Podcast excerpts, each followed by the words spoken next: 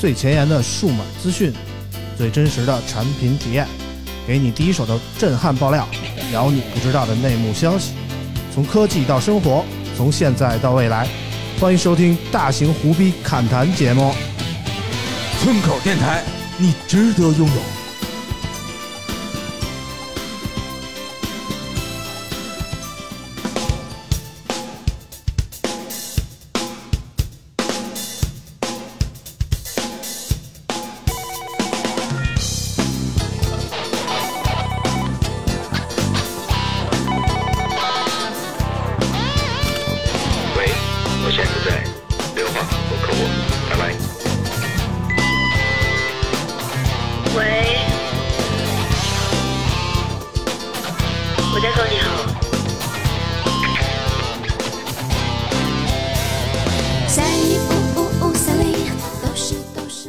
嘿大家好，欢迎收听全网最胡逼的科技数码类播客节目《村口 FM》，我是村长。吓鸡巴我一跳！你这一嘿，啊，你说一下你是谁？大家听出来我是谁了吗？啊，啊哈喽，大家好，我是老王啊。哎，这个上礼拜没来啊，干嘛去了？上礼拜太忙，家里各种事儿多。哎呦呵呦呵，你还有最近家呀？周最近啊周末比他妈的上班时间还忙。老王大家都知道啊，就是家多，这一到周末就各种家里忙。啊，对啊对，一天这个到处窜啊，这 这个这个吃点县里条，别老这么窜啊！不是不是，我这个雨露均沾啊，雨露均沾你比皇上都忙啊！嗯，没，主要是皇上这个溜达着就到了，我这个这个间隔比较远啊，哦东城、西城、南城、北城啊，哦，反正上期节目呢，我跟 J 莉啊，还有肥皂啊，好久不见的肥皂一块儿聊了聊这个关于游戏啊，关于这个飞盘的这些内容啊，感觉反响还挺好的啊。我们嗯，让老王给我们念两条留言啊好嘞，这个肥皂我还真不认识啊，啊！肥皂是原来这个有的聊 FM 有的聊的这个游戏 FM 的主播，这有聊看来是个门户，呃差不多，垂直的哎，这差不多，差不多，差个栏目，是这意思啊。不太了解啊。嗯首先这个一看就是有的聊的老听友叫嗯周本儿嗯啊。这个 blowjober 啊，说 J 莉和肥皂同时来了，作为有的聊粉丝果断打赏，感谢感谢。希望两位更多的上节目，这期就缺我啊，缺老王，感觉老王要在会更多的平台得下架啊。这个上期节目我还确实听了啊，上线的第一时间就听了。嗯，上期节目我们聊的还是比较收着的啊，对对对那我觉得这个四期这这之前的四期节目有两期都下架了。然后我说这个当时我要在场，我肯定能聊出一些这个不一样的东西啊。什么呀他们？这个关于飞盘的，对关于飞盘机的啊 行，没少听啊。啊。然后这个说第二个听友啊，这个 Chef Hard 羊啊，我记得肥皂上次来村口时还是在快手的播客 app 任职，大概一年半以前了啊。然后这个就这个没工作了是吧？啊，跟 J 莉一样，这对个对对，下岗了。就是经常在找工作的途中忙碌啊啊。说我还记得肥皂刚上有的聊时，有藏还特意在一期节目中介绍了肥皂，不得不感慨时间过得实在是太快了。嗯，我们村口也三年了啊。嗯 提个小建议啊，J 莉村长和肥皂都是球迷，为什么不在节目中多聊聊球嗯，老王也是球迷啊。啊？他说的是为什么不多聊聊足球？足球其实我也懂啊。啊，我们上期聊足球了，就是足球场都被非凡占了啊，啊。然后说这样也能让节目的主题更丰富些。我们节目主题够丰富的了。最后期待老王那边的新女主播能上期节目，哎谈谈老王知行合一的故事。好，哎，这不在群里的朋友就不知道了啊。嗯，什么事儿呢？就是老王大概俩礼拜之前啊，给我发了一个微信，说村长那个舅舅老不在，怎么办呢？我这我这个视频啊，得需要这个女主播出镜啊，尤其是一些自拍手机什么的，给我发了一个说说我招了一个新的女主播，我说是吗？什么样啊？他他说到时候你就知道了啊。然后这礼拜呢，这不是那个华为 nova 六上市了吗？这个我十啊，好，对对对，华为 nova 十上市了嘛？然后那个新的主播这个就拍了一个小视频啊，令我们眼前一亮，果然感觉到老王是一个知行合一的人啊。嗯，为什么这么说呢？说这个新主播啊，这个确实在这个声音方面给人一种，呃，怎么说呢？特别按摩的感觉，哎，啊，特别那个，呃，给你挠痒痒的感觉。午夜夜话节目那种的感觉啊。哎，对，但是长相呢，虽然说还是那种清纯范儿的啊，小柳岩啊，但是长着那个。得，眉眼之间有点像柳岩啊，哎，特别感觉就是老杨老王确实喜欢这个类型的啊。对，啊，所以呢，我们给大家哎，要不给大家播放一段这个上期节目这个也不是说上期节目，就是老王这个视频的片段啊，大家听一下这个声儿，感觉一下这个新女主播的这个风采啊。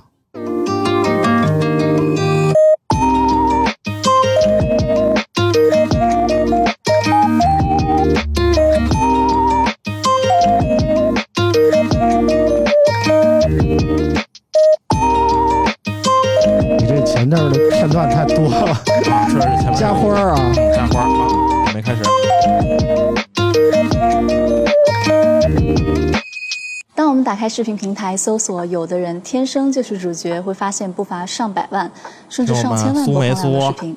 伴随着移动互联网的兴起和手机影像系统的升级，我们记录生活的方湿式已经从过去的这张文字、这这张图片，当着人家变成了通！过外没外视频来记录下生活中的精彩瞬间。视频录制随处不在，可能是你随手录制的一段老师布置的课后视频作业，或是班会上的弹唱演出，上传到互联网后都会获得千万的播放量。如今，或许有的人天生就是主角，但其实人人都是主角。成为主角其实并没有你想的那么难，它既不需要你成为主角并没有你想的那么难啊！这个大家听起来感觉酥不酥啊？话已经铺垫到这儿了啊！这个 来点惊喜啊！会不会来到我们的节目现场呢？哎，大家猜测一下啊！我们感受一下这个来自于新的女主播的风采啊！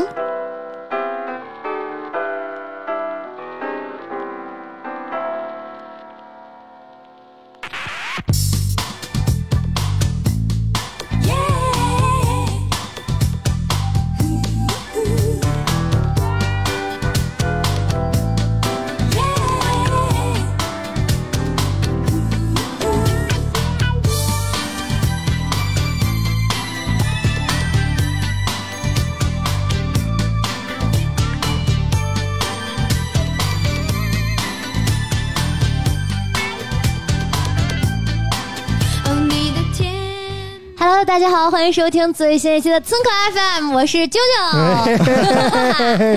哎，哎，卖了半天关子啊，原来是啾啾回来了啊！许久不不见甚是想念 哎，很久不见，感觉你们俩变得很又会玩了，啊，是吧？非常会玩啊！你知道我在这个听友群里今天渲染了半天气氛啊，嗯然后他们一帮人说这个村长你这个大猪蹄子啊，啊，村长一会儿就给我发一条说，啾啾千万不要告诉大家你回来了，千万不要说啊！我哦，原来是啾啾说漏了啊。原来是有这么一趴等着我。对对，有一个节目效果在这儿啊。就是别人回来都是欢迎仪式，你知道吧？只有我回来就是先就是先期待就那个呃 新的女主播，然后发现不是啊啊，但是我们还是更喜欢啾啾的啊。啊！你让我觉得 我现在得往回我自己折一下。稍稍非常抱歉的告诉大家，稍微有一点点下头哎，就是啊我不我我不是新的女主播，但胜似新的女主播啊！啊，对，好久不来了，确实啊。啾啾确实好长时间不来，大概有对两个多月了吧两个？两个两个月差不多，两个多月了啊！四月底走的，记得非常清楚。我这老王算着还挺算着日子来的啊。嗯，反正就是怎么说呢，也有也有听友这个对啾啾表示了支持啊。什么叫也有？就是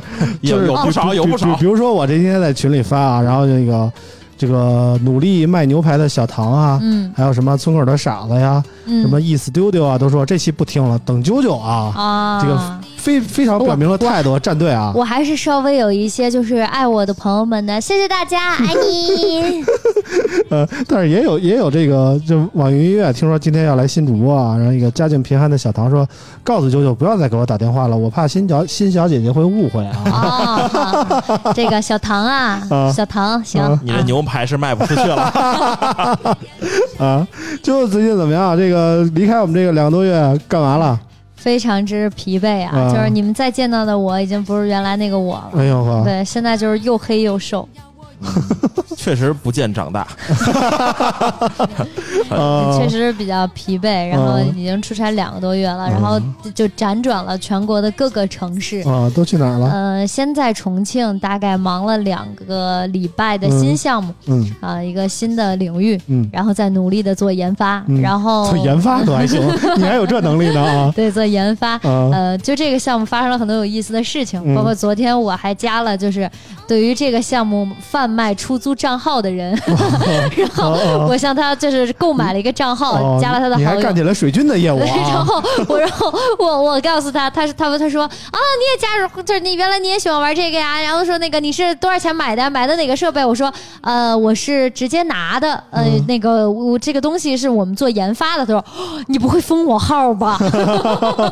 啊，听不懂他在说什么啊？啊一会儿可以给大家能听懂的啊？然后后来呢，就去了，然后去了那个一路从重庆，然后开车辗转去了云南。嗯然后那段时间是北京疫情最严重的时候。嗯然后当时到了丽江，然后就终于快拍完了，到了丽江的酒店，那是那是历时一周，然后终于住上了酒店，特别开心，进了嗯酒店的房间从间。重庆开车过去的。对，嗯然后全程基本休息都是在车上，然后洗澡的就是服务区，嗯因为服务区是有淋浴间的。哦，很多服高速服务区都有现在，哦然后就是在啊服务区洗澡，然后在车上睡觉。啊嗯，在服务区也发生了很多有意思的事情，比如说跟服务区的保安吵架呀，啊就争执啊，嗯。讨论国家政策，要举报人家呀。啊因为因为服务区，首先就是跟大家可以说，每个高速服务区就是偶尔有一些大服务区是有淋浴间，你能洗澡的。嗯那没有的地方都是凉水，大家知道服务区水龙头就是外面那种都是凉水，嗯但是母婴室是有热水的。嗯，然后，所以我真的很需要热水那段时间，大家都能理解。觉得你这个不像怀孕的呀。但是母婴室就是可以给女生用、女士用的，哦因为我那段时间确实是，哎，你们懂的，每个月的那几天是不是？啊就需要热水，真的凉水不行。嗯但是母婴室一般都被当地的那个服务区的保安嗯霸占用来睡觉了，哎呦。因为母婴室是有热水器的，嗯。所以基本上那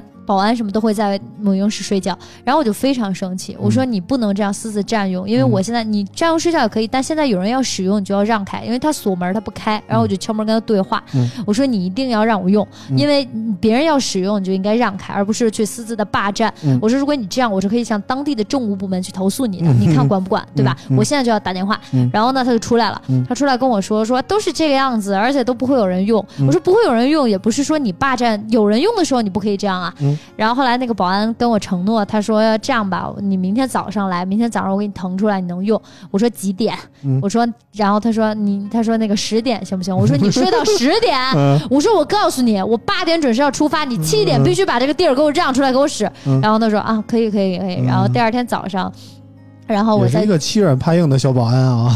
嗯对嘛，哦 然后后来第二天早晨呢，确实是让出来，然后给我用，然后我洗了把脸，然后出发了。然后后来终于到了丽江，所以你能明白经历了这么多坎坷，我终于能住上酒店有多么开心。嗯结果到酒店之后，楼下就是我刚到酒店，行李刚放下，然后就是一就打电话喊下来了。谁打电话？呃警察。上边那个女的听见了吗？快出来，给你五分钟时间。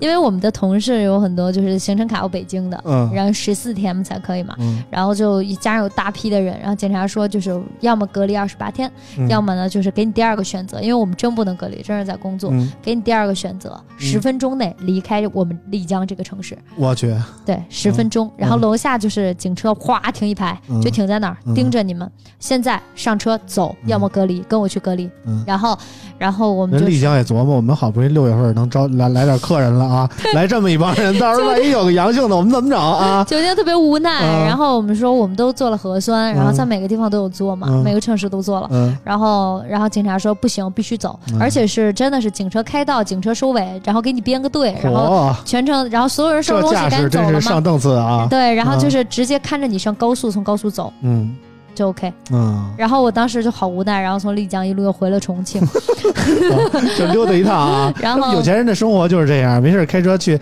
从重庆去趟丽江，不高兴了，立马当天回来了啊。嗯，酒店的人也很好，他们也很遗憾，就是好不容易来的客没挣着钱人。啊。挣着了，退不了，因为你已经 入住了，那他没什么可遗憾的啊 啊就对我们表示一下基础的遗啊！憾。对对对对，然后，因为你已经都办好入住了，退不了的。嗯然后后来就走了嘛，嗯走了之后就回了重庆，回了重庆之后继续做我的新项目，然后做了一个礼拜吧，然后就去了新疆，嗯然后去了新疆的火焰山吐鲁番啊，嗯那儿的温度高达四十八度。哎呦好啊，然后对，所以你知道我回北京之后，我还觉得北京挺冷。对我现在就是，所以你看我穿长裤，嗯你们都是短裤，嗯就是有点不太适应，因为我觉得北京晚上很冷。嗯，是吗？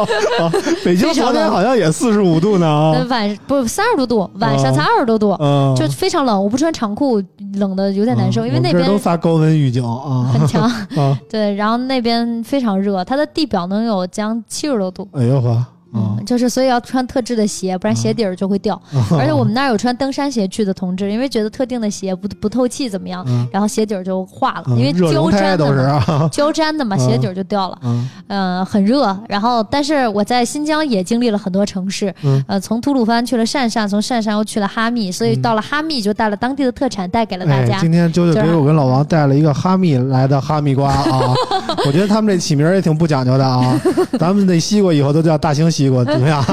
大西瓜，旁个庄瓜，对，就叫哈密哈密的哈密瓜，啊哈密的特产就哈密瓜。啊，因为吐鲁番是盛产葡萄干的，啊。但是葡萄要七月底才熟，嗯熟了之后才能给你做葡萄干然后现在只能买到去年的，不太好，就没给大家带，嗯然后带的就是哈密来的哈密瓜，啊。然后确实很好吃，很棒。跟老王分享了一下，嗯。确实甜啊，你们还没吃呢，你不要揭露我好不好？真是确实啊甜，啊，嗯，就是确实是带了很远，然后又回了吐鲁番，然后做下册的内容嘛。嗯然后呃，这一次回来也是因为正好这个周末有机会能够回北京，然后说赶紧来录个电台，非常想念大家。因为周一周二我就走了，因为我的下一站是珠穆朗玛峰。对，舅舅也是非常难得的抽空回来给我们录一期节目啊。对再下一次见到舅舅，据说也得八月份的事儿了啊，对还还不确定啊。对，八月份可能还会有一些新的项目，对大家可以期待一下，会很有很好玩，嗯很有意思。嗯，现在也不能公布？可以可以说，这有啥不能说的？都在卖。啊，对，就是现在就是被推到去，不知道群友有没有听说，就是 Pico，嗯，对，然后就是因为 VR 的品牌啊，对对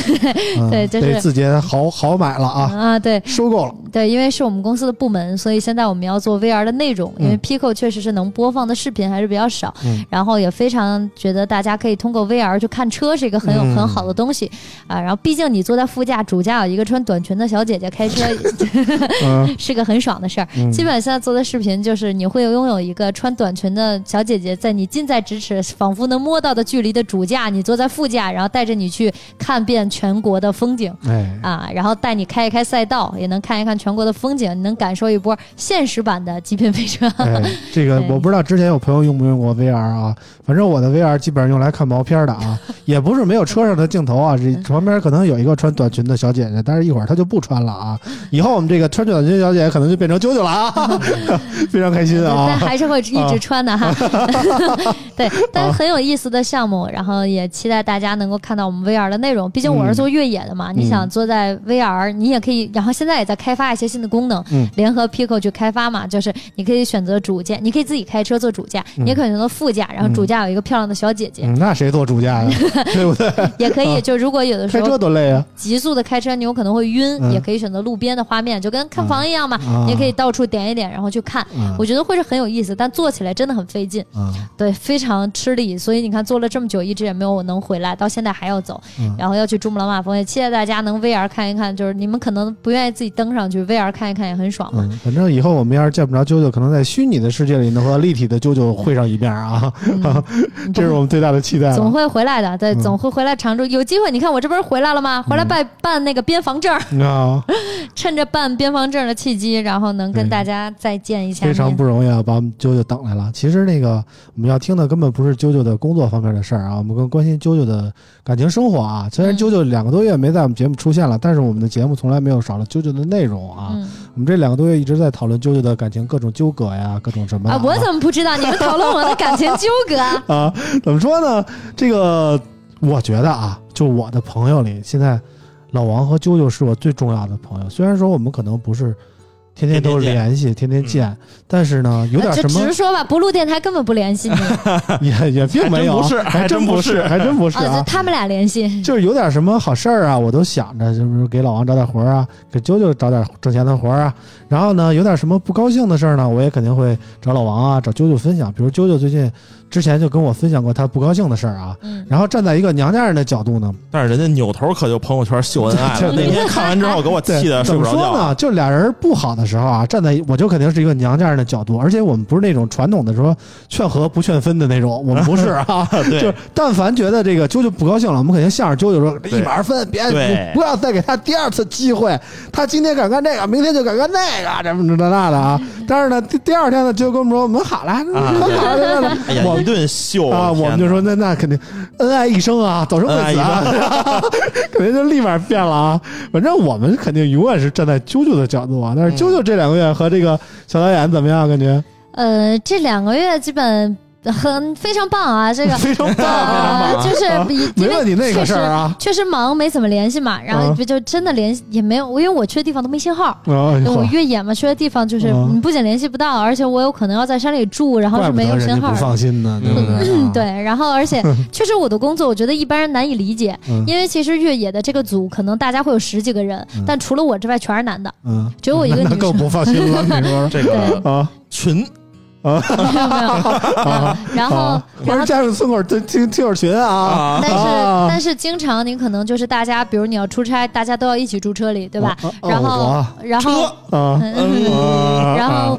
比如说你要露营嘛，然后在山里，而且你没有信号，它没有信号倒不是没有网络信号，是正常的那个格的信号都没有，就没有服务。嗯。所以你，然后我就是联系不到。嗯。相当于我一告诉你我要去工作了，嗯。然后就告诉你没有信号，于是嗯。几天能有信号不知道，嗯。什么时候能拍完，什么时候从山里出来。嗯。我也想要这种，比如我结婚了以后啊，我出活了啊，三天精疲力尽的回来了。人是就是挣钱去了，你是花钱去了，不一样啊。嗯然后就确实一般，我觉得大部分的人，如果说你有一个这样的对象，你都会不放心。嗯，其实我觉得能理，我能理解嗯，就是你不放心，但你跟我发脾气就是你的不对，有道理，有道理啊，对吧？？不能抱怨啊嗯，对，就不能抱怨嘛。嗯！然后，嗯，小，嗯然后我对象也很 OK，然后他是直接你看那个，像我们聊到那个小导演的，都是什么男朋友啊，嗯，就就那个相好的呀，嗯啾啾都是我对象，我对象啊，我对象。嗯 然后他他就比较 OK，因为我我出北京的时候，他发现我一直回不来，他一、嗯他其实一开始通知我是出差三天，嗯也没有想到就出差两个月。然后他因为北京行程，重庆那边当时要开大会，然后就要隔离，嗯。然后所以他就去了深圳，嗯。然后在深圳一直熬到北京行程，他在深圳拍片儿嘛，然后嗯拍完之后发现一直到北京行程没有，嗯。然后去重庆找的我，嗯，对，然后原来就是十四天的行程嘛，嗯。最近改成七天了，就好多了啊。嗯，也好不到哪儿去，对，啊。然后就去就找了你，然后就发生了一些，不太愉快的事情。哎，哎，怎么不愉快呢？就是他翻看了我的手机，嗯，然后翻看了我向村长、向我的诸位好友们吐槽他的消息。嗯，对，嗯，就是各大家时间太长了，啊受不了。受不了了，这些真没有。你吐槽就都是在抱怨。嗯，就各种抱怨嘛，你要明白女生嘛，就是嗯。你跟朋友抱怨的时候，你都会连就是就是可能会说的，就是把过分的把过分的事情无限放大，好的地方一样不说，这很正常，啊你知道吧？但在人家看来就非常的伤心，啊。呃，非常的伤心。就是我他妈在深圳熬了十四天，特意来找你，结果看了一些什么乱七八糟的东西啊！对都在吐槽。当然，我们不鼓励这个情侣之间翻看手机这件事儿啊，我觉得隐私还是需要保护的啊。嗯嗯然后呃，比较过分的就是我之前有在电台里面说过呀，就就我跟他聊着的时候去那个相亲了 吗，就被看到了，有说过，嗯就是刚聊的时候，然后去相亲啦，嗯就就对吧？啊然后后来啊，就把就不太，但是就被看到了嘛，啊。这就就很不开心嘛。抓住了重这这这这是什么呀？致命的。呃致命的弱点啊！嗯那那你知道我这个人就是破锅破摔型人格的。啊，那第一，爱咋咋地。对我什么也没干啊，我什确实什么也没干。嗯那我就是去相亲了，解释，嗯我也我没得解释。我跟你就不一样了，嗯哎，我就直说了啊，你也看到了，我也没得解释，嗯 事儿我确实干了，但是生我气就是你不对了，我现在觉得那个小小导演也挺无辜的，其实啊，那我确实是这这事事儿碰上我，我可能也上头啊对吧？生气你就是生气，但我确实啥也没干，啊对吧？我也没想怎么地，人给我介绍我就去见了，嗯，我见了我也没好呀。就是更凸显了小泽雅的那个高大上，对不对？对吧？你很优秀，嘛，对吧？然后至于你说吐槽，我吐槽怎么了？嗯，我为啥不能吐槽？我不高兴我就吐槽，嗯，啊，我不高兴我还不能吐槽了？你是法西斯，你不让别人说，有有有有有啊然后就好了，啊 就好了嗯啊就，没事了。就看谁强势。我主要还是离不开啾啾，哦，对，确实离不开。取舍了一下，取舍了一下，觉得这个事儿还是可以忍，对这能忍是吧？啊啊日后。日后再说，日后再说，对，啊。以后日子还长着呢。嗯后来怎么和好的呢？就就这么说的呀，就确实也没干。当场就和好了，是吗？没有啊并不是啊，必须得发一条秀恩爱的朋友圈儿，对对对，对对对，是吧？你跟我这也是在威逼利诱下发的，是吧？你看你跟我在一起，你你不不被公开的这个对象不是对象，你必须得在朋友圈里发我对对啊对对对，啊！我就是这样挑选了。几张照片，你可以发这几张。你们一下就 get 到了哈。对，然后当时我看这个，朋友圈的时候，舅舅完全不能理解我的心情啊。对，嗯对就是这样。然后现在就还挺好，但是我也不知道之后会怎么样，因为毕竟我又要走了。然后至于又要走多久，我真不知道。嗯，嗯嗯，而且而且你们可以期待一下啊。嗯而且就去喜马拉雅真是不太好找这个，这上哪儿找去，对吧？我隔离完七天，我也不知道上哪儿找去啊 前两天就是还在火焰山，过几天就要去珠穆朗玛峰了。啊！确实是啊，反正舅舅这行程也很忙啊。然后，对对，我那个小导演就叫我，他说我是蓝精灵，嗯，蓝为这这话什么意思？就是在那山底海边，海底那边有一群蓝精灵 啊对对对，就差不多是这样。啊！你都成山海经了，你受得了吗？山山的那边，海的那边有一群蓝精灵啊！确实很难，因为没有办法。后来我我就是我觉得我的工作，我一开始也说了，就是我觉得呃很难找对象，因为很难有人能够理解你。我理解，我他妈百分我他妈百分之百理解啊！你，表态表太快了啊，啊！我这他妈绝对百分之百的理解。就我你做什么都是对的。嗯我觉得现在可能很多人都遇到这样的问题，就是你你你想找一个有上进心的人，嗯。你想找一个上进的人，那就意味着他注定很忙。嗯嗯，然后这我这个情况就是这样。嗯嗯，我很努力，因为我也很愿意做这些事情，这也是我喜欢的事情。你努力，我就开摆 有你什么事儿啊？像啊！我已经开摆了啊！呃，嗯，我觉得就是，如果说，那就是如果说你们可能也会遇到另一半，如果像我这样的人，我觉得嗯就是多一点理还解还。是多支持吧，都不容易。大家年纪轻轻的都在这么奋斗，我觉得，如果我是小导演，我肯定会全力支持九九的自己的事业。我觉得年轻时候多笨一点没什么不好的，对吧？他不太支持，啊，因为就是一一次两次还好，但是你频繁的几个月的，啊确实有点影响。感情。嗯，不能说影响感情，就是因为家长联系不到，就就不仅是说见不到面的问题，是连个微信你都收不到，嗯。你写信你都不知道往哪写，写信可还行啊。是不是？啊，嗯，微信你都收不到，这种情况下，人就是会觉得很烦，而且嗯。我也能理解。心里空落落的啊，不知道你在哪儿。对，这种日子确实挺难熬的啊。后来我劝他，就是你看我妈，嗯。就你习惯就好了，嗯，我妈都习惯了。我觉得可以让他联系联系我，嗯啊大家找点乐子。他绝对不想你。联系你以后，这真不想啾啾了，知道吗？流连忘返了，你受得了吗不？行，这个你这办公室太好玩了。这以后这个啾啾下回回来，发现这个小导演上你这儿上班来了啊啊！这这这楼入职了啊，二十多层，一层十多个房，我操！这一天去一个，是一年去不完呀。嗯都不容易，啊，都不容易，都不容易，都不容。易啊！对，反正我一把是一把嘛。就刚刚还跟就是我两位哥哥聊，就是年轻人有多不容易。转眼我已经上班，宋儿和凯哥共事的日子已经三快，已经快三年了。嗯，从大学毕业到上班，嗯，三啾啾已经现在是一个大姑娘了啊。嗯，反正从最早，早我见到啾啾那个白白净净的啊，还有点胖乎的时候，到现在已经黑瘦黑瘦的了。嗯之之前是有点脸上有点肉，对对对对，现在真是黑瘦黑瘦的。我现在看着啾啾，我都有点心疼。说实在的，嗯，我觉得啾啾真是有真是肉长不对地儿。啊，反正是挺忙的。我希望啾啾在拼事业的同时，也多注重一下自己的身体，甭管说，呃，有矛盾呀、感情不顺呀，或者说，呃，这都是身外之物啊对。对对对对，我希望九九能在搞好事业的同时，也能感觉有一个好的收获，最终有一个美好的结局，好吧？唯一的缺点就是年轻人赚钱真的太难了，是吗？就是努力，我这么努力，这么拼命，这么上进，三年来啥也没有。嗯，行了行了，这是正常的你。在字节就算不错的了，这？这这已经我们已经比百分之九十七的人要幸福了，嗯所以要知足。要要知足，要知足，真的很重要啊。嗯，然后我知道今天有很多朋友是想听我们聊这个小米十二系列的这个手机的点评啊，但是呢，怎么说呢？今天啾啾好不容易回来了，我们也忍不住和啾啾多聊了一会儿。现在半个小时已经过去了，嗯我们开始正式今天的节目啊。我来感谢一在节。目开始之前，让啾啾给我们念一下打赏的朋友啊。我是没有想到，在我不在的日子，你们居然能收获这么多的打赏，哎，而且还有一些新朋友。嗯，感谢必笑不乖的鱼勾 z z a s 哎，l，都是新的。啊，就没少打牌啊，关键这这这念勾勾啊 天天的上山里打牌去，是吧？勾啊，勾嘎啦开，对对对对，被你们发现了。那你想，山里确实没什么娱乐活对对，就。斗地主呗斗地。主啊，斗地主打升级跑得快。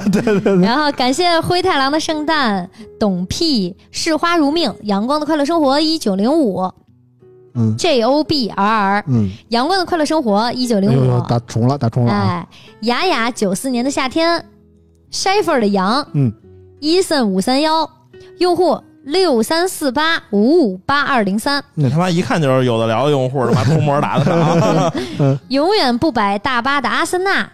Outpost 家境贫寒的小唐，哎小唐我知道啊，这次我来，我估计这个小唐为了抚慰我高低的打赏点儿，对对对对，其中呢，这个呃，碧霄啊、董毕啊、阳光的快生活一九零五啊、雅雅九四年的夏天啊，都打赏了一百元。哇，然后用户六三四八五五八二零三和招本儿也分别打赏了五十元啊。上感谢金期节目主爸爸，对上期节目不仅打赏的人多，打赏的金额也非常高、啊。发现了，这个这帮有的聊的人越失业，这他妈听友越给的钱多。对对对对，我就想要不我们村口不做了，我们恢复一下，我以后都找 J 莉和肥皂来，哎对 对吧？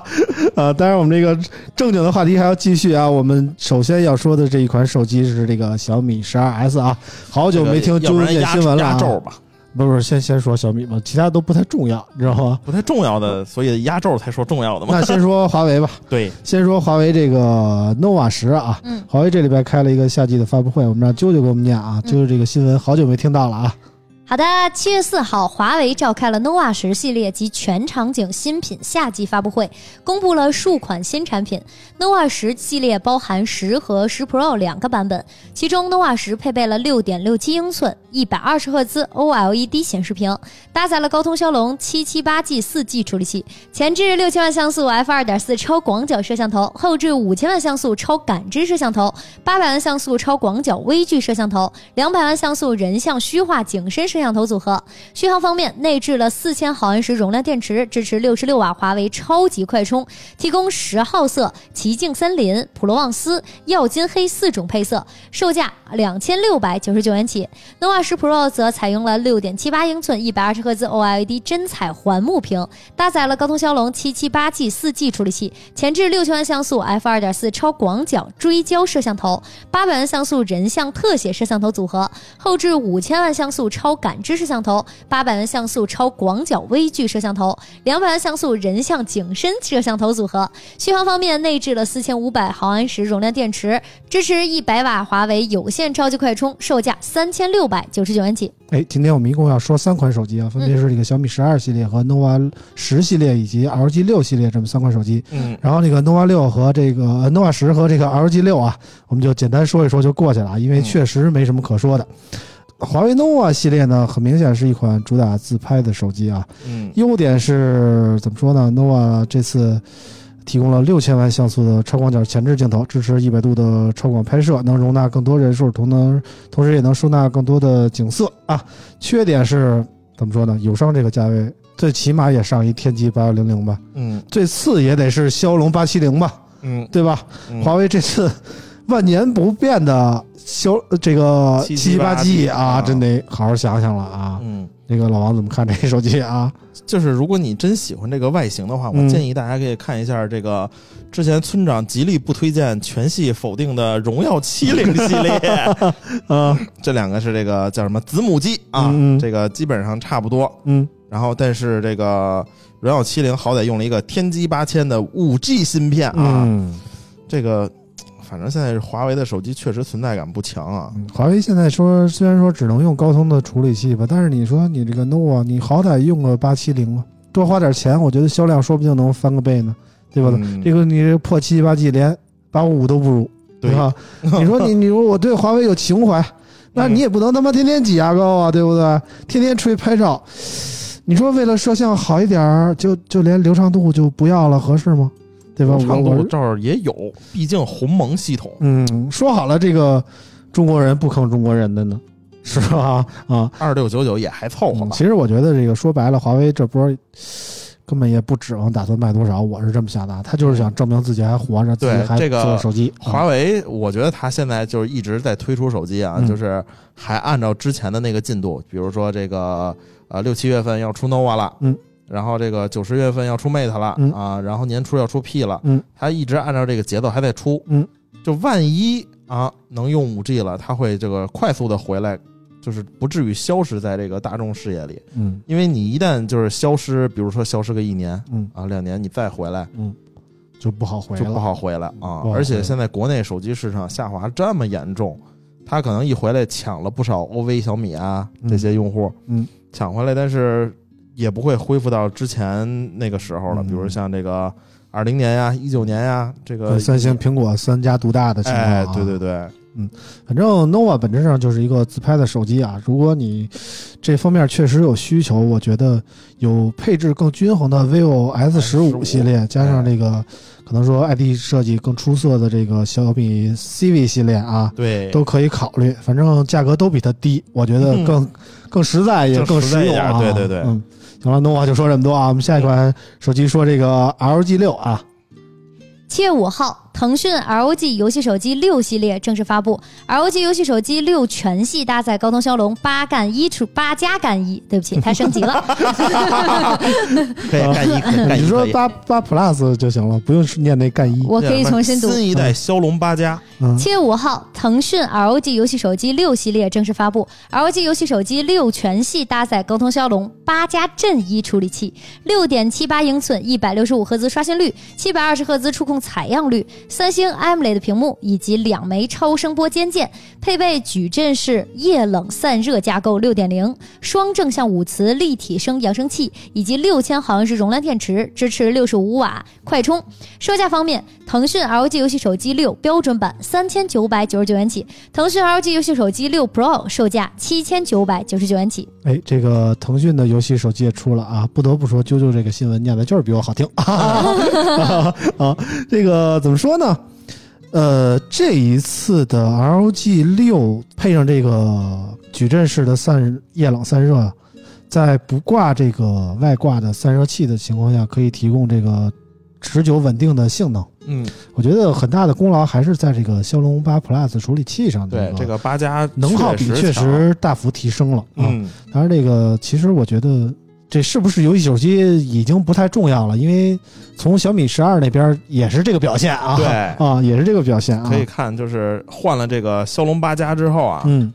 确实这个口碑一下就逆过来了。嗯。啊！大家都说确实是凉了啊，嗯。确实这性能提升了，也稳定性了，嗯。然后能效比这个提升了百分之三十。嗯啊，那看来确实是三星的锅。嗯，而且对我来说，我觉得就这个 LG 六拥有这个全屏全局横屏的 UI 啊，嗯我觉得对一个游戏手机来说其实挺重要的，因为，一个专业的游戏手机，我理解啊，应该起码绝大部分时间应该都是横屏操作的，而不是转来转去的啊，一会儿横屏一会儿竖屏的。我觉得有一个全局的横屏 UI，其实对于游戏手机来说还真是挺好的。嗯然后外观方面呢，我觉得 LG 不愧就是 LG 啊，比起那个怎么说比较低调的黑鲨啊，嗯，还有那个红魔特别光污染的红魔来说啊，我觉得 LG 这这回这个白色的贝壳配上那个黑色的点缀啊，哎，这这我感觉特别酷，那后边那小屏还哎呀挺，炫，啊特别有那个范儿啊哦，LG 的那个范儿啊。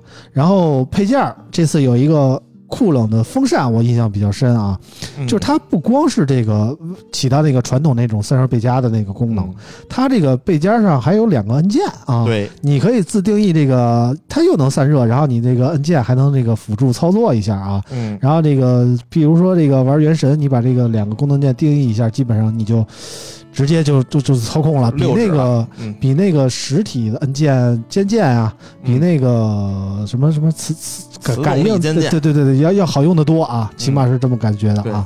然后最令我印象深刻的其实是它那个手柄，双控手柄哎就特别像 Switch 啊，对。它既可以取下来当一个蓝牙手柄，它有一个中间一个插槽，对。然后插到那个一个端不的手柄支架上，嗯。也可以接在这个手机的这个两侧啊，对就它有一手机壳，哎，对，你套上手机壳之后，你就有点像这个玩意儿打 PS 了。哎，就类似于手 Switch 的那种操作啊，我觉得挺好的。其实之前红魔也出过类似的，也有这种两边手柄的配置，嗯，但是红魔的那个手柄配置呢，和传统的那种主机的手柄的按键设置不一样啊。对它有一个触控板，嗯，然后呢，怎么说呢？我觉得对于我这种模拟器玩家来说啊，就特别不方便啊。原来我还真动过红魔这脑子，然后我特别要来两个手柄，我说试试，然后发现这个用在模拟器上根本就没法用啊。但是这次呢，LG 的这个外接手柄，我觉得就是相对来说挺理想，它布局就和传统的游戏手柄的布局一样，啊，对手感也不错。对，手感也不错，所以能插在手机两侧，能够还能变成一个单独的外接手柄，玩模拟器和手游的按键输入效果，我觉得挺理想的。就是现在啊这个 LG 六配了这个手柄，再加上那个风扇之后，嗯确实真像一游戏机。嗯你就可劲儿往里装游戏吧，你玩起来绝对鸡巴特别爽。嗯，而且它那个风扇一开始我看那风扇以为还是这个万年风冷，嗯，大家都用这个半导体制冷的时候，这个它一直用这个风冷。后来我一看啊，它是风冷加这个半导体制冷都有，嗯。然后就是最最高能降个二十五度，嗯。它降降温是二十五度啊。然后我们玩原神测了一下啊，玩了四十分钟都是高画、嗯。高高帧六十帧，嗯，然后这个一直满帧一直满帧，而且是帧率它不是满是六十嘛，嗯它六十点三六嗯，啊，而且它最最关键，它不波动，对不波动，不波动完全不波动，一点都不波动。然后啊你可以看啊，它这个把这卸下来之后，它手机温度只有二十七度，嗯比他妈待机还凉嗯啊！用了这个背夹之后，这个背夹确实不错，这背夹五九九有点贵，嗯说实话，之前三九九贵了两百块钱，嗯啊，但是多了俩按键，多了一个半导体制冷，我觉得我觉得专业的游戏手机的玩家配上这个背夹，配上这个手柄，弄起来真像那么回事儿啊！哎，绝对是你比如说像你玩那个模拟器，比如说下个什么战神，用这手柄嗯简直哎搓的爽歪了！爽快了。反正我说一下，我觉得作为一个不玩手游的人，我一直觉得游戏手机这个品类存在的意义其实不大。这这尤其是换了这个八 Plus 这个处理器以后啊，这个游戏手机在性能上的优点其实更难体现了。但是像 LG 六这样一个呃手机，我觉得对于我这样一个模拟器玩家，我觉得游戏手机做成这个样儿，我觉得我有点心动啊。就我们我们这次没有恰到 LG 的饭啊，但是实话实说，我觉得这个手机确实不错啊。然后关于 LG 和 nova，我们就说这么多啊。最后进入我们的这个正题啊，我们说说小米。嗯来了，这么多嗯全度嗯，可不是仨手机呢吗？来了。小米于七月四号晚间推出了搭载了高通骁龙八加阵一处理器的小米十二 S 系列新机，其中小米十二 S 屏幕采用了二四零零乘幺零八零 OLED 屏，峰值一千一百尼特亮度，一百二十赫兹刷新率，十二比特色深，前后双光感，一万六千级调光，支持 P 三色域六十赫兹类 DC 调光，配备四千五百毫安时电池，支持六十七瓦有线秒充、五十瓦无线秒充、十瓦无线反充。小米十二 S Pro 配备了六点七三英寸三二零零乘幺四零零三星 E 五 AMOLED 屏幕，局部峰值一千五百尼特亮度，一百二十赫兹刷新率，支持 LTPO 二点零，四百八十赫兹触控采样率，十比特色深，前后双光感，支持 P 三色域和低频闪模式，配备四千六百毫安时电池和小米澎湃 P 一充电芯片，支持一百二十瓦有线秒充、五十瓦无线秒充、十瓦无线反充。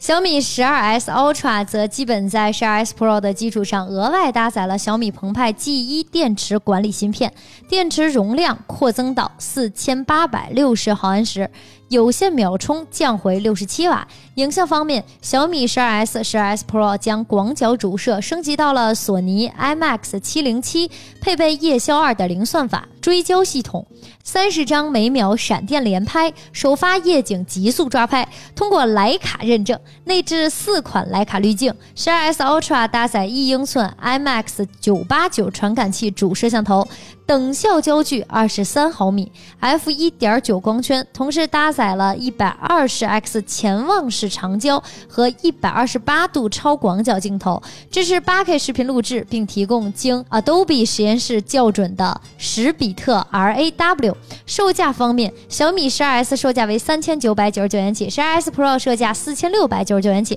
小米十二 S Ultra 五千九百九十九元起。前两款七月六号正式开售，十二 S Ultra 则在八号开售。同时发布的还有小米手环七 Pro，配备一点六四英寸方形表盘，支持 AOD 息屏显示，搭载 GPS 模块，续航最高十二天，售价三百九十九元，首发三百七十九元。小米十二 Pro 天玑版也同时发布，搭载天玑九千加和五千一百六十毫安时电池，售价三千九百九十九元起。哎，真不容易，感谢舅舅啊！我觉得你这么一段新闻啊你简直，在难为我，英文单词儿太多了你这是。在难为我胖虎。好不容易舅舅回来，我们多用用，对不对？回头又用不上了。读的我有点缺氧。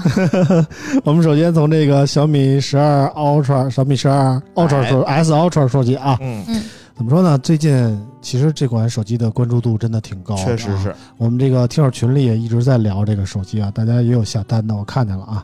怎么说呢？有着安卓之光、徕卡之光，以及首发骁龙八 Plus 的各种噱头在身上啊。嗯小米十二 S Ultra 可以说，目前吧，在同价位区间可能很难找到对手。嗯，确实无敌。嗯性能方面，目前还没有厂商去搭载这个骁龙八 Plus 处理器的，更何况小米 S 十二 S Pro 还首发了天玑九千加的处理器。嗯啊，关键除了这个 CPU 功耗降了百分之三十三，GPU 功耗降了百分之三十，性能还得到了提升以外呢，还搭载了这个 LPDDR5 加 UFS 三点一的这个存储组合，嗯，拍照能力更是可圈可点了。对咱们众所周知的一英寸大底主摄 IMX 九八九传感器，嗯五千万像素的相机，并且拥有四千八百万像素的超广角，嗯四千八百万像素的潜望式长焦，再加上八 K 的分辨率，还有专业电影的视频拍摄，还有徕卡水印儿啊。嗯从这些角度来看，小米十二 S Ultra 的拍照能力几乎不会有什么样的问题，还有各种滤镜的价值，你琢磨吧。它主要其实嗯也也不是说滤镜啊，嗯这个大家以为这个它开了这个徕卡生动和徕卡自然，就是套了个滤镜，嗯其实还真不是。嗯呃，但是展现在我们面前呢，就是套了个徕卡滤镜的一个照片儿。嗯但是很多小米十二 S Ultra 它这个和很多就套滤镜的不一样，嗯，它直接从底层第一层就开始套，嗯还没拍呢就给你套上了。嗯很多手机呢是拍完了再套，嗯这这有本质的区别。嗯，嗯，反正我觉得就是在拍照的同时，这个算法就已经介入了。它就是硬件级的嗯啊。这个我跟你说，没有花钱的不是。嗯，这次雷军也说了，是徕卡找到我们，嗯。好多人都觉得是小米沾了徕卡的光，嗯。但是其实你要从深一层次的这个这个去去去说啊，嗯。真的是徕卡攀小米高枝儿了。嗯。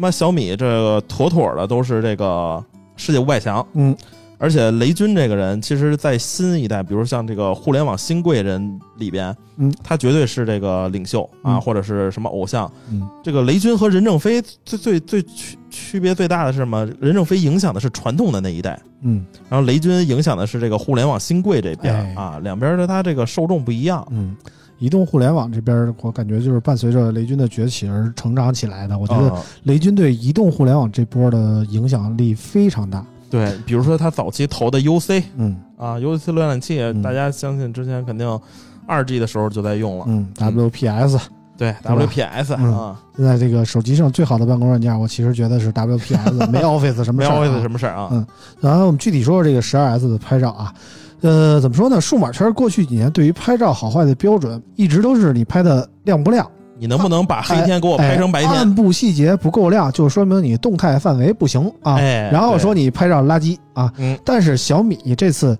追求的所谓徕卡质感，首先一点就是主动放弃了亮度。对，你要是把这样片摆在一块儿看，小米和小米的会暗 vivo X 八零啊，什么华为 P 五零 Pro 啊，摆一块儿看，你就发现小米十二 S Ultra 的这个样张啊，绝对没有那么亮。啊，就会显得会暗一些。对，但是不亮不代表没有细节，嗯，哎就是尤其是这个夜景照片放大以后，你就会发现，就是为了夜景的那种氛围感，嗯，小米十二 S Ultra 的样张就主动压低了亮度，而且在细节上保留的还非常好。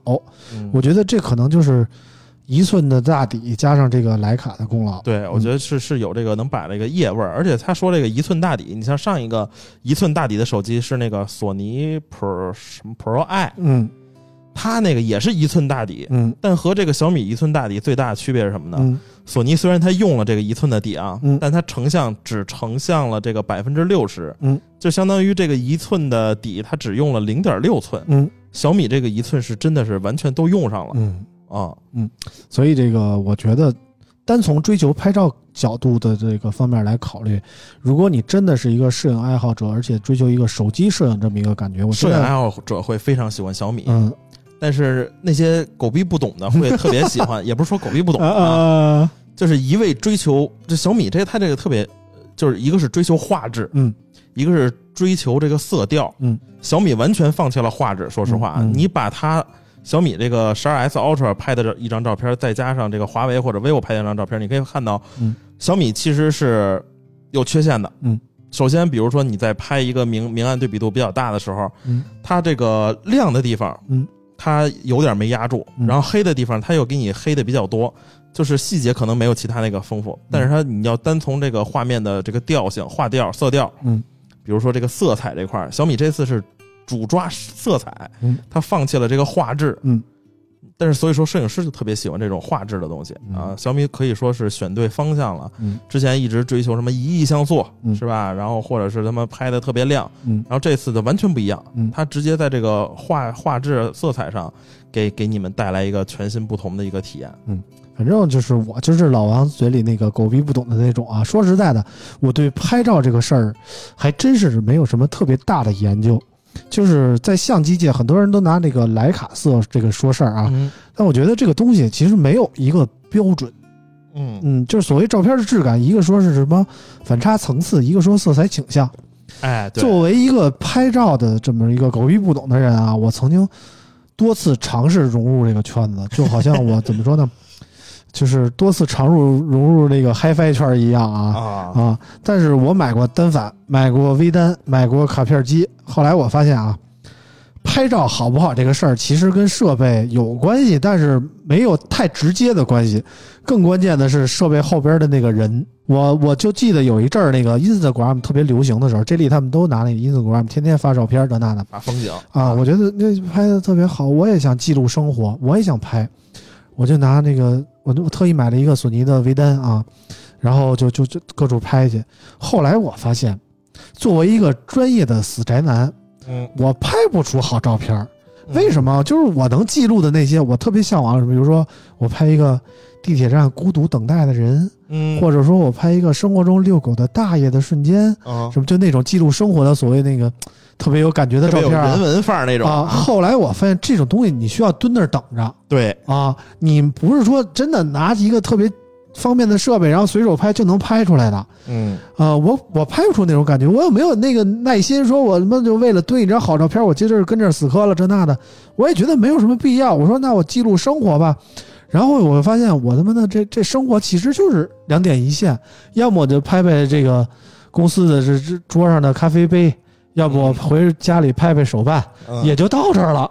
然后我发现这个东西也拍不出什么好坏来。后来我发现，我其实就是一个不不不是太喜欢拍照的人。嗯我觉得其实手机的这个拍照的确是现在高端手机必然的一个方向，但是我觉得这个方向对我来说影响力其实不是那么巨大。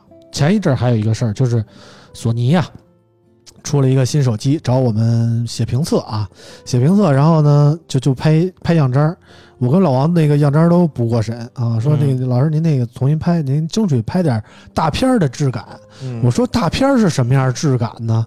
人给我发了一些什么什么后模特儿啊 什么后海呀、故宫啊什么那些照片啊。我说这个东西真的是手机拍的吗？然后我觉得拍的就是那哪哪一张都能当壁纸的感觉，就真那样。我觉得我真的拍不出来。嗯然后呢，好在一点是索尼那个手机啊，它没有水印儿。嗯，然后我们随便找了点什么各大壁纸，然后发过去，哎，居然过审了，你知道吗？就就就是这样。所以大家觉得那个，你觉得那个各个评测里这个拍的照片都神乎其神的，但其实并不一定是真的。对，就你永远拍不到发布会上的那哎张照对对对那个样对对对对张啊。所以我觉得这其这个实之前是吧，这嗯个某爱国品牌在发布会上用单反照片当这个手机相片的事儿，其实已经被被被扒出来过有两次了。嗯，反正那个我觉得拍照啊，其实对我选择手机的影响不大。但是其实小米十二 S 系列这次的配置啊，其实我们可以说说，我觉得对我影响还是挺大的。嗯，我觉得手机综合能力还是挺重要的。你不光要拍照强，而且其他方面也不能落后。你就像 nova 那样的，我把前置做一六千万，然后配一七七八 G 的，这手机能用吗？我觉得瘸腿瘸的太严重了，也嗯不行啊。然后小米十二 S 这次其实骁龙八 Plus 处理器，我觉得让雷军的底气明显足了很多。而且就发布会一上来就说这个，对，说说能效才是关键啊！雷军就是这么说的啊，还和 iPhone 比了什么续航啊、温控啊，而且雷军当时在发布会上直接就立 flag 了，说说说放出话说就不信你们自己去测，对吧？说明这个台积电四纳米版本的这个骁龙八 Plus 在表现上确实超出了八阵一和八八八我。们测了，待机十个小时只掉百分之一，嗯，就是你晚上睡觉睡十个小时，百分之百的时候，嗯你睁眼百分之九十九。嗯，嗯而且这个不光是十二 S Ultra 啊，你看其他两款，比如说这个十二 S，我觉得就是怎么说呢，更强悍的小尺寸旗舰。对而且世界市面上没有第二个，基本上安卓这个做小小屏旗舰的，除了小米没有了。对啊，没有了。这个骁龙八 Plus 能效进步了，然后加持的这个 IMX 七零七和这个徕卡水印，再加上小机身优势优秀的握持感，是市面上非常难得的这个小屏旗舰。要知道，这个 IMX 七零七原来只是最顶级的旗舰才用的，小米居然放在了小米十二 S 上，我觉得嗯这点不减配非常难得。然后小米十二 S 的价格三九九九元起，讲道理，这个价格真的不贵。对，啊你你看配置确实是不贵，而且我就觉得这个 Ultra 是五九九九起，我觉得都卖便宜了。我觉得最起码得六开头。啊，确确实实，这个小米十二 S 二三九九九元起，是我觉得是目前最有诚意的小屏旗舰，比小米十二更优秀的屏幕素质，然后有四千五百毫安时的小屏大电池，嗯，然后还有并没有缩水的性能和徕卡的表现，对吧？即便改成大屏，小米十二 S 这个配置也有不错的竞争力，更何况你参考一下，采用了八阵一的 荣耀 Magic 四。对吧？嗯荣耀 Magic 四可比这个小米十二 S 贵二百，嗯对？吧？对，我觉得对比之下，完全可以说小米十二 S 是这个小平板的高端旗舰守门员。嗯，没毛病吧没毛病。然后你再说这个小米十二 S Pro，我觉得这这是他妈反而这个中间有点尴尬。不？我觉得这是，如果按照小米以往的发布会来说，这就是最旗舰的那个。嗯嗯但是这次是，我觉得怎么说，三个里边最综综合实力最好的一个吧。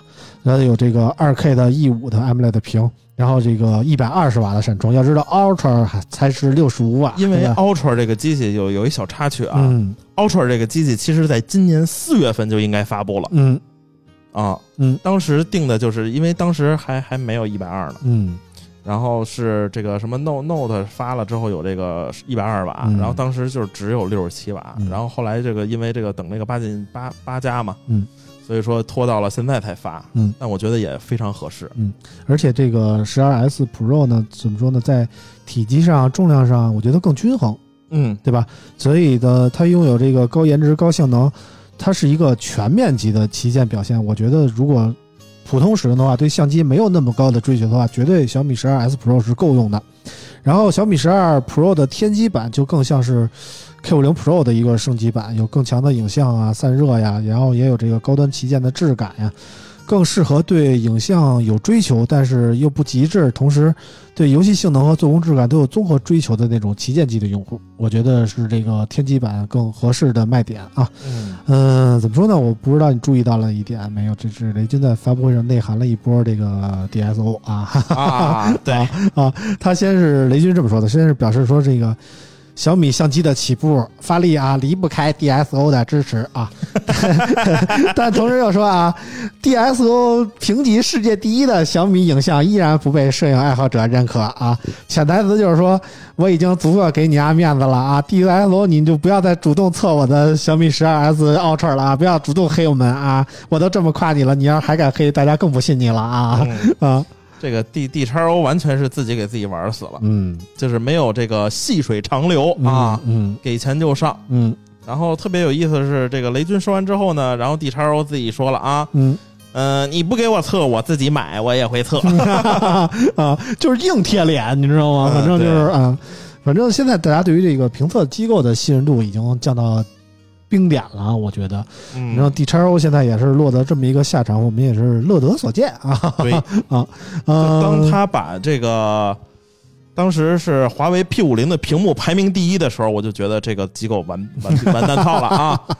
我啊，我我这他妈这个这个，只要不是眼瞎都能看出来，这个嗯屏幕我不是说它不好啊，嗯，它得有对比吧？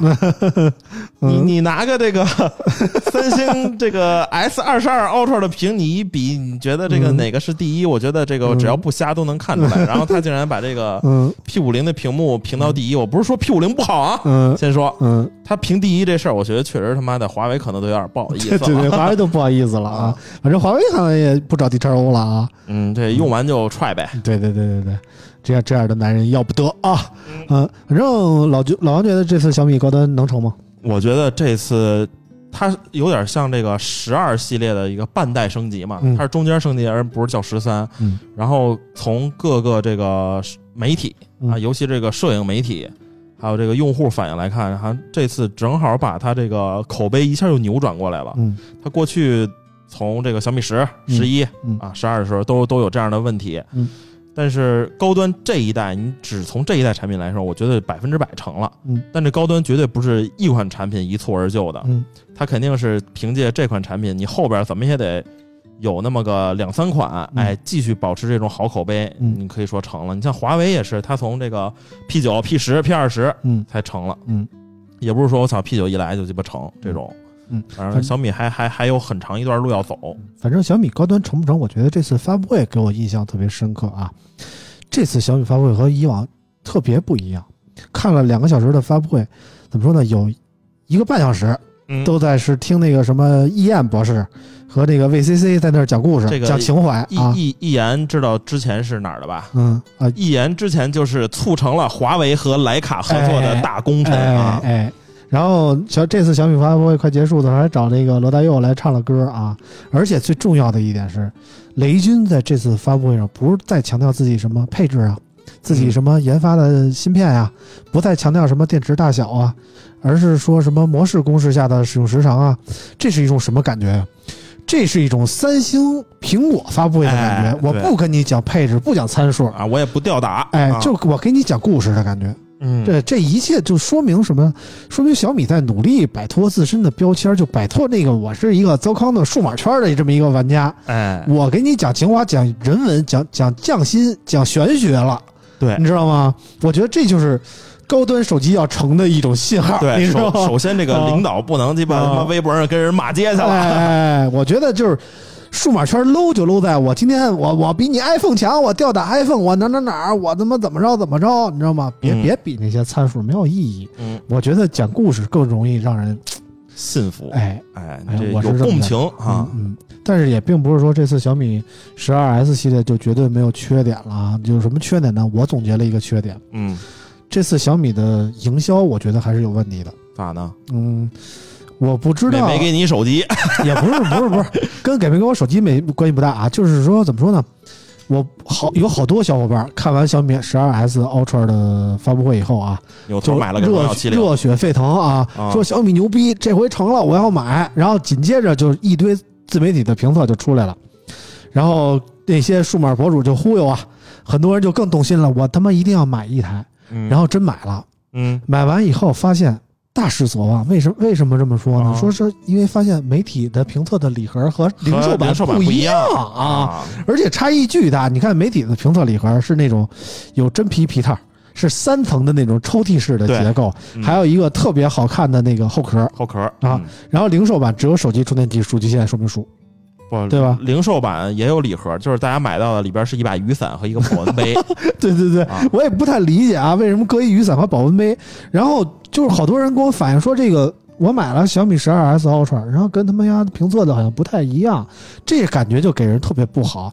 甚至前两天有人问我说，那个哥，你拿到那个小米十二 S Ultra 了吗？里边那个后壳能不能单独卖我呀？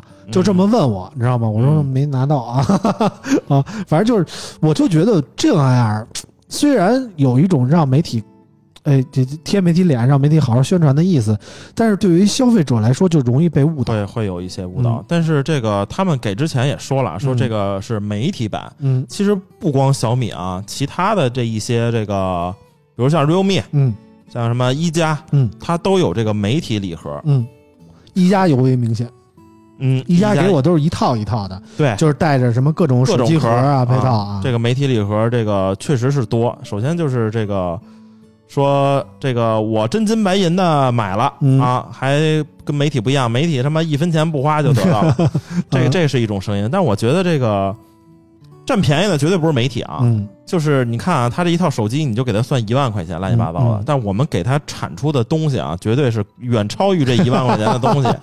所以说，这个占便宜的不光是这个媒体啊，媒体其实不占便宜，嗯但是他给这个媒体的特别版礼盒，我倒也理解，嗯是吧？让这个媒体宣传的时候呃突出一下哈。首先这个皮套嗯是吧，就有点这意思，后边可能会单卖哈。嗯而且这个线下这个礼盒的价格其实是和手机价格是一样的，没有加钱。你要是想买的话，其实是可以在商城买那个黑的手机壳的，嗯两百多块钱。嗯，反正最后一个点吧，就是很多人说小米是这个跳水王啊，就是尤其是旗舰机啊，跳水的速度特别快啊。但是你跟谁比？你跟索尼比，可能小米没有那么快啊。啊，对，然后这次王腾啊，小米的高管对在在微博上说了，说这次承诺啊，小米十二 S Ultra 肯定不会跳水，能我觉得我觉得有可能。嗯。我觉得是它它这个和当时十一 Ultra 的时候，嗯。就有点太追求拍照了。十一嗯。Ultra 确实拍照牛逼，嗯。然后但他为了这个拍照牺牲掉好多，比如说像那个。它那个陶瓷金属机身啊，陶瓷机身嗯。就头重脚轻，嗯。啊，然后这个拍出来可能照片牛逼，但是这个机器呀、散热呀、性能什么的都不行。嗯。这次这个十二 S Ultra 很轻，嗯，不沉，嗯，然后这个也没用陶瓷，嗯。哎，给你用的是这个素皮啊，嗯素皮啊，塑料的皮，嗯。嗯，对这个温度控制还特别好，哎温度就是你手感觉不到那么热啊。对对对。但还有一个问题就是它这个素皮和中框的接这个过渡啊，嗯，其实是有有一点小瑕疵的，嗯。但是也还行吧，嗯。啊，反正这个事儿，王腾之前也很实诚的说过啊，他是这么说的：他说，线上模式注定了第一波的热度高，导致溢价在。黄牛跟进，进一步提高了需求，导致了缺货。但小米如果真的海量供货，导致溢价消失，那么线下的销售意愿就会下滑，备货就变成库存了。王活王腾说这个话的时候，很多人在骂他，但实际上王成王腾，我觉得这个话说的是挺实在的挺，实在的，挺实在的。然后小米早期的策略，其实就是当时我们一直说小米耍猴的时候，也是这个根本原因，就是说当时小米严格控制产能，把出货的预期拉低，保证供货，它是宁愿产品供货跟不上市场需求，导致抢购也也要损失一部分的真实需求。嗯也不压货，也要力保这个产产品生命周期的价格稳定，但是小米过去两年就大力拓展了线下，嗯，小米之家现在已经达到了超过一万家的这么一个规模，呃，数字旗舰开始追求这种成本的控制和产品溢价，给这个渠道商留过了空间，利润空间啊。然后就是，但是还是改变不了小果饼习惯性的初期的这个需求爆发，后期的急剧下降。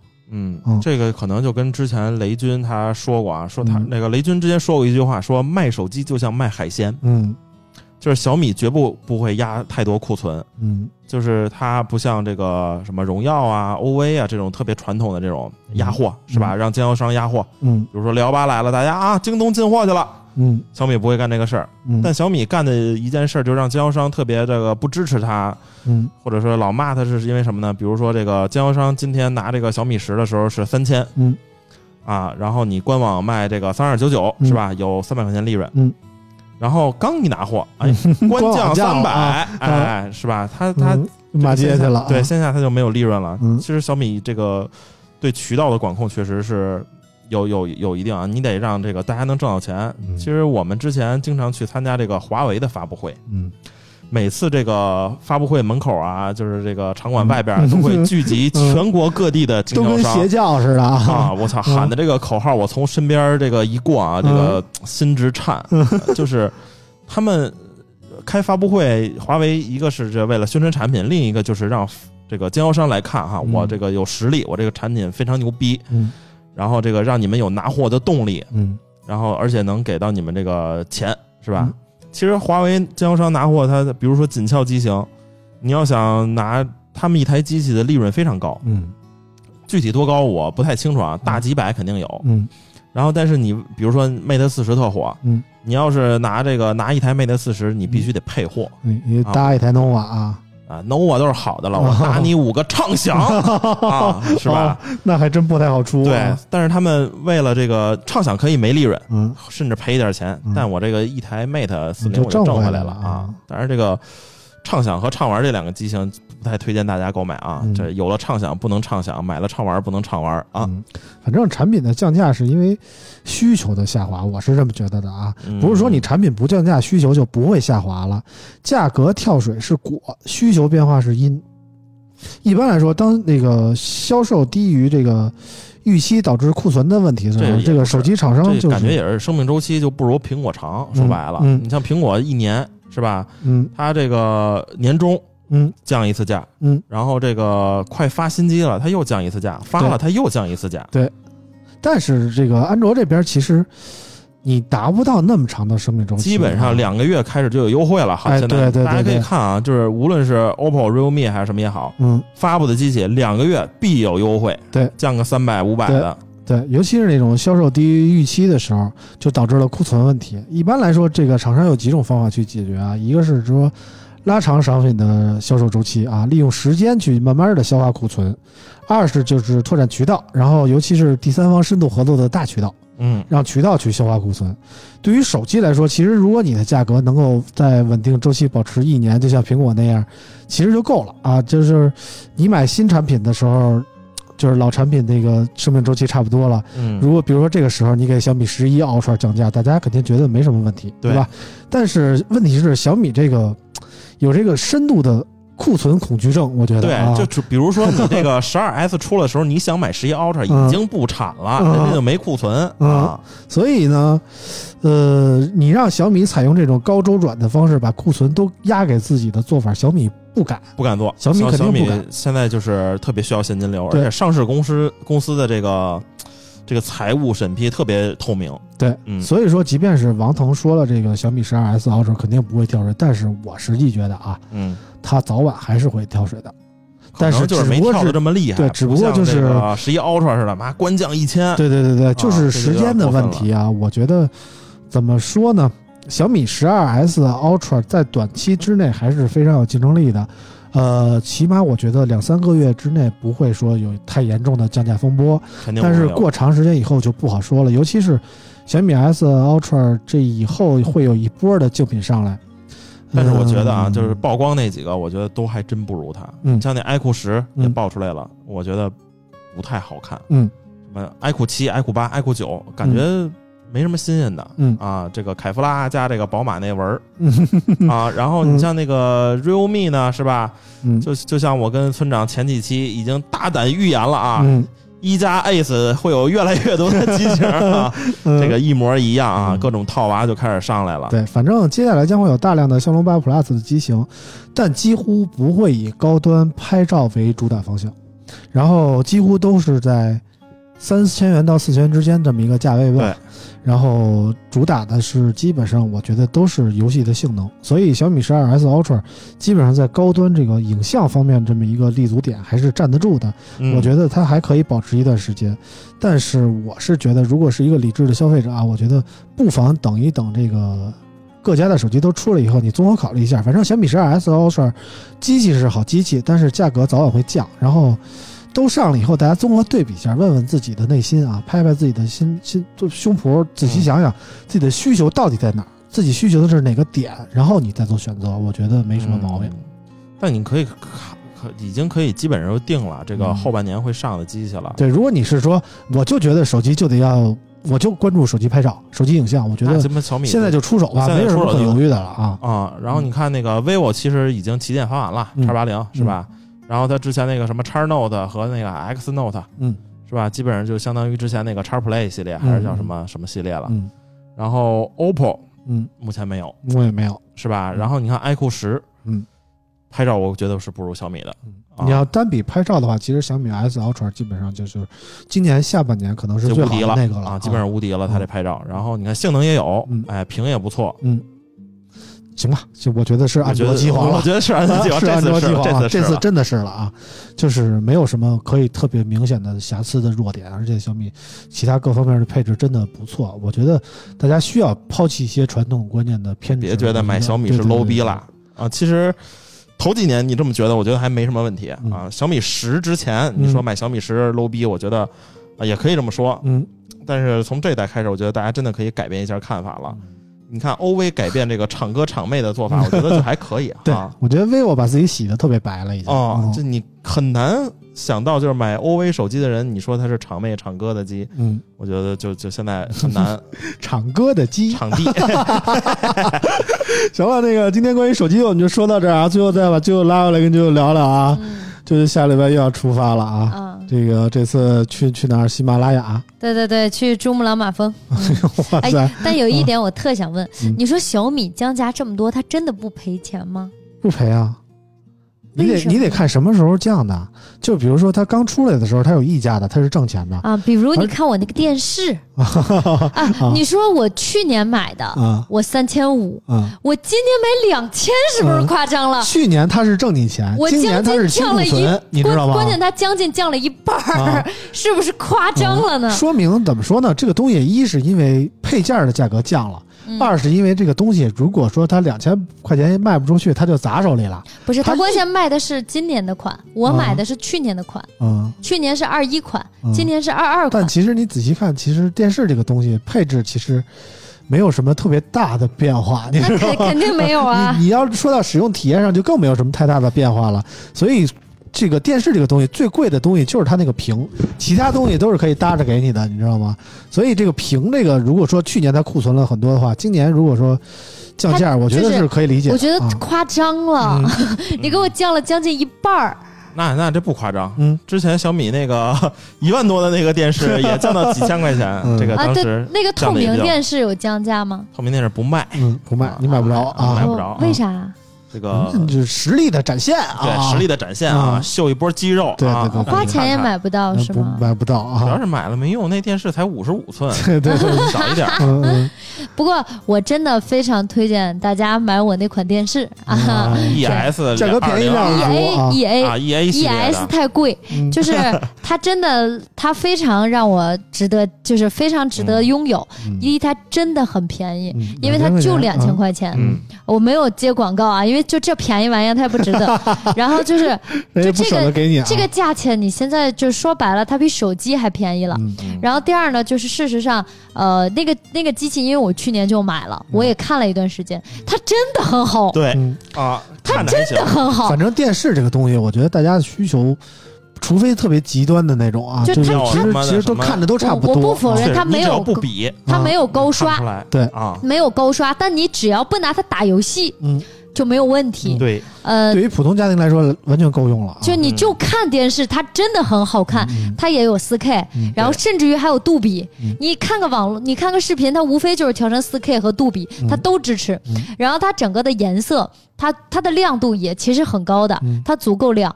你如果想买一个同样画质的投影仪，那可嗨了你那那可需要贵了啊你绝对需要花六光这千块亮度以上。这点就达不到啊。对嗯，就是因为我本来是想买投影的，我先买了一个两千的，其实现在还在我家呢，我马上我就给它闲鱼，我给它完出了，全不能用啊！完全不能用。五千以下的真的投影，大家真的那个画质两千，我觉得不便宜了，嗯。因为我当时觉得投影很方便，我想让它多大多大，我还能挪一会儿。我告诉你，得根本不会挪，因为你需要有一个合适的位就就喜欢置，这种啊，变大又能变大，啊，对，变小又 又少，你需要你需要有合适的位置摆放它。然后才能保，因为最即使我买的挺好的呀，它能够水平对齐，能够调，什么都能够对，梯形校正没有用啊。它校正完，你也是需要一个相对合适的位置去校正才好，而且你每次重新开机还要重新校正，简直太扯了。后来啾啾发现这个投影打到 iPad 那么大小是正合适的，那图啥呢？对我就是我发现，如果我想达到那个，就是指我这个两千块钱电视的水平，它需要六千块钱以上的投影仪，还需要配幕布才能达到，这个流明啊和亮度都得够。而且最好我还是得拉上窗帘儿。但是我就喜欢打开窗帘儿，白天看电视的感觉。就得让人看着啊，对对对就从来不拉帘儿。对，就还住一层啊，你受得了吗？那你说我要那落地窗是干嘛的？我把帘儿拉上，对不对哦？就为了让人看你看电就是视呢。就是相对而言，我真的觉得就是它是一个更便宜，你能够达到更好像素的一个东西。如果说你不需要像我那那么大的，因为我是六十五，六十五很大很大了，朋友们，我放在客厅的电视柜上，它能铺满，嗯，它很大对，。如果大家感受更大的电视的话，可以上我阿大亚那儿看一眼啊。就是 我们有一 八十六的啊，你知道村长给我，我为什么坚定我买？是因为村长跟我那创维一开始告诉我八十五的，嗯然后后来他后来收电视的人告诉我那是六十五对，的，六十五的。它真的很大，你能想我把它当成八十五的一样看？嗯然后我本来因为我一直回不来，创维让我换电视，对，你知道这个啾啾走了两个多月，最想啾啾的人是谁吗？不是咱们，也不是听友朋友们，是创维的工作人员，你知道吗？啾啾走之前呢，有一个创维找我写评测，然后我说啾啾那儿没电视，就拉啾啾那儿吧，顺便就给啾啾看了啊。然后评测完了呢，啾啾走了，然后创维的人联系我说：“大哥，咱那电视什么时候能还呀？”我说等我们女主播回来，我就给您还啊。然后秋秋就再也不回来了，你知道吗？创维都快给我跪了，说大哥，以为我们要嫖这件事，死活不还。不，然后你知道后来我加了那个工作人员，我特别不好意思，我说对不起，我真的一直在出差，我说这样吧，那个电视我给你买了，好不好？嗯反正那样品机我给你买了，行不行？然后他说我们电视一万四，我说你等着 嗯啊，我我马上我就回去，你等着，嗯一个六十五的电视，你跟我要一万四。呃，最关键是看起来和小米那两千块钱没什么区别，没什么区别，就是没有区别。买六个，完全呃，就是真的不能说不如啊，嗯。就是它的它对我而言的实用性不如小米，就是还不如小米。因为小米是电视是有小爱同学的，嗯 那个小爱同学就能控制，它嗯电视就能够控制灯什么的开灯和空窗帘调。对，开小米同。学，我我小爱同学，我我白天看电视呢啊，给我开窗帘。我特别需要他帮我开窗帘和空调，嗯尤其到了夏天，开空调、关空调真的很方便。嗯然后我现在用那个小米音响，一旦 WiFi 断了，我得重连，你知道吧？嗯所以那个小米电视对我而言它是更好的，它那个内置的那个就能当音响使，嗯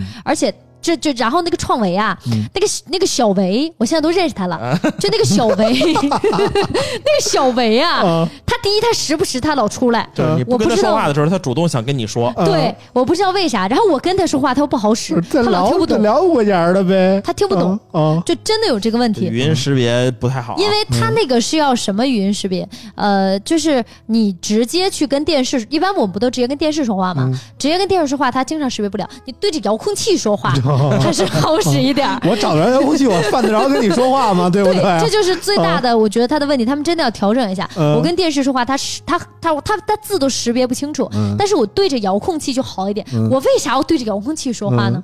就你好好思考一下，嗯我为啥要按着遥控器那个话筒然后去说话呢让？你有一种在 KTV 的感觉。所以事实证明，这种传统家电厂商啊，做 AI 这块还真的不如手机厂商转型来的他做 AI 做的的不好，然后那个创，因为我用了一段时间，他单告诉我一万四之后，我昨天晚上就认真研究了一波，他为啥值一万四？因为我好一些。我嗯。我当时你知道我在外地的时候，我心想你要是我觉得这电视撑死也就四千到六千块钱之间，我心想四千块钱呢，我就给你买了，算了，我了。我当时还觉得我吃点亏就我吃点亏吧，嗯。毕竟这么不好意思推荐了人家两个月，我说我吃点亏吧，四千块钱我就给你买了，毕竟本来我觉得我三千块钱就能买一电视嘛，嗯。他告诉我一万四，我当时就 哦，我一定会回去的，嗯。啊，不不会跟你说这个买的问题，然后我就研究，我觉得一万四肯定有一万四的道理，嗯。我就研究嗯，我发现它有好的地方嗯，它能打游戏。啊，然后它打的游戏是什么？啊。是电视游戏，啊。你用遥控器操控啊，用遥遥控器操控的电视游戏。啊，你一不是主看你就机游戏啊，你有没有好好写评测？啊。人家那个电视主打的是电视游戏，啊。然后我玩了一下，啊。都是什么愤怒的小鸟啊，一些俄罗斯方块啊，什么啊。什么什么快艇啊，这些游这对戏刷新率有要求吗？你看，我也我也我也很想问，啊就是我觉得 VR 愤怒的小鸟更好，推荐大家试一下啊。就是我确实没有，然后二一个呢，就是它有那个摄像头很棒，嗯，它的摄像头能够美颜自拍。哎呀哈，一个电视你有必要用它美颜自拍吗？你看，这就是一个神经，而且它的啊莫名其妙的需求它的点啊。它的是它那个自拍能够支持你美颜视频通话。嗯嗯，我为啥要用这就电是传视？说中的伪需求。小小米六千块钱的电视也有 就是六七千块钱，其实买小米电视就六七千以下买小米电视，我觉得都没问题。嗯行你要但凡上了一万，嗯就索尼就可以了我们不。说这个电视了，好吧？我们这个对节目时长有限啊，对，反正还是最后就是真的会推荐大家考虑一下，两千块钱太值了，跟对对白送一样。所以最后我今天又买了一个嗯，最后我们还是跟啾啾聊一聊啾啾未来的计划啊，因啊，未为来的计划。可能下周又要走了，办边防证以后啊，嗯嗯未来的计划就是我会先去珠峰，嗯。然后要去山西，嗯。然后去四川，嗯，嗯，这是我最近一到两个月的计划。就是啾啾入职旅游卫视了，是不是？啊，再再见面就可能是八月底了。对 对对，对然后八月初，我觉得应该还会有机会回来，呃，因为不能老这么出差，呃，毕竟刚买了电视，对，毕竟小导演刚买了电视，啊，得看。嗯，对，然后。嗯，我觉得我还会抽，只要周周末有空，就还是会努力回来，嗯因为现在也没有星了。啊，对老王对这种什么西藏啊、喜马拉雅有欲望吗？特别有缘，你们不是看我前两天发微博了吗？我发了一个这个，你不是要去新疆吗？对这个 新疆啊这个地方啊，这个实在是太美了。然后看完这种这个大片儿啊，比如说西藏啊、新疆啊这种片儿，你就就就觉得这班是他妈一天都上不下去了啊！呃，反正西藏这种地儿，我是绝对不考虑去的啊。我这个身体素质到那儿就是死啊！不不不，身体素质越不好，去那儿越没反应。是吗啊，？像我这像像我这种一秒一一万五千次的这种，可能对这个氧气的需求非常多，可能到那儿就不太行了。啊，就是都不知道这个梗，我跟你说。但是其实我是去过西藏的我我很我这你都很去过很多年前我就去过一次西藏啊。我连爬那个丽江的玉龙雪山，我都得抱一大枕头的氧气上去，你知道吗？我真的不行啊。中国高原反应特别厉害个除除了新疆没去过，我觉得其他地儿我基本上都去过了。反正就是，舅舅马上就要走了啊，然后踏上行程啊，非常怎么说呢？这跟我们见一回面非常不容易啊，也嗯非常感谢舅舅这次回来。我们只有一个愿望，就是去完那个喜马拉雅啊，全虚全影的给我回来啊，别那个有什么毛大家病啊。对大家这次这个节目，希望在喜马拉雅 FM 收听。啊，行了，那今天我们的节目就到这儿了啊，嗯感谢大家的收听。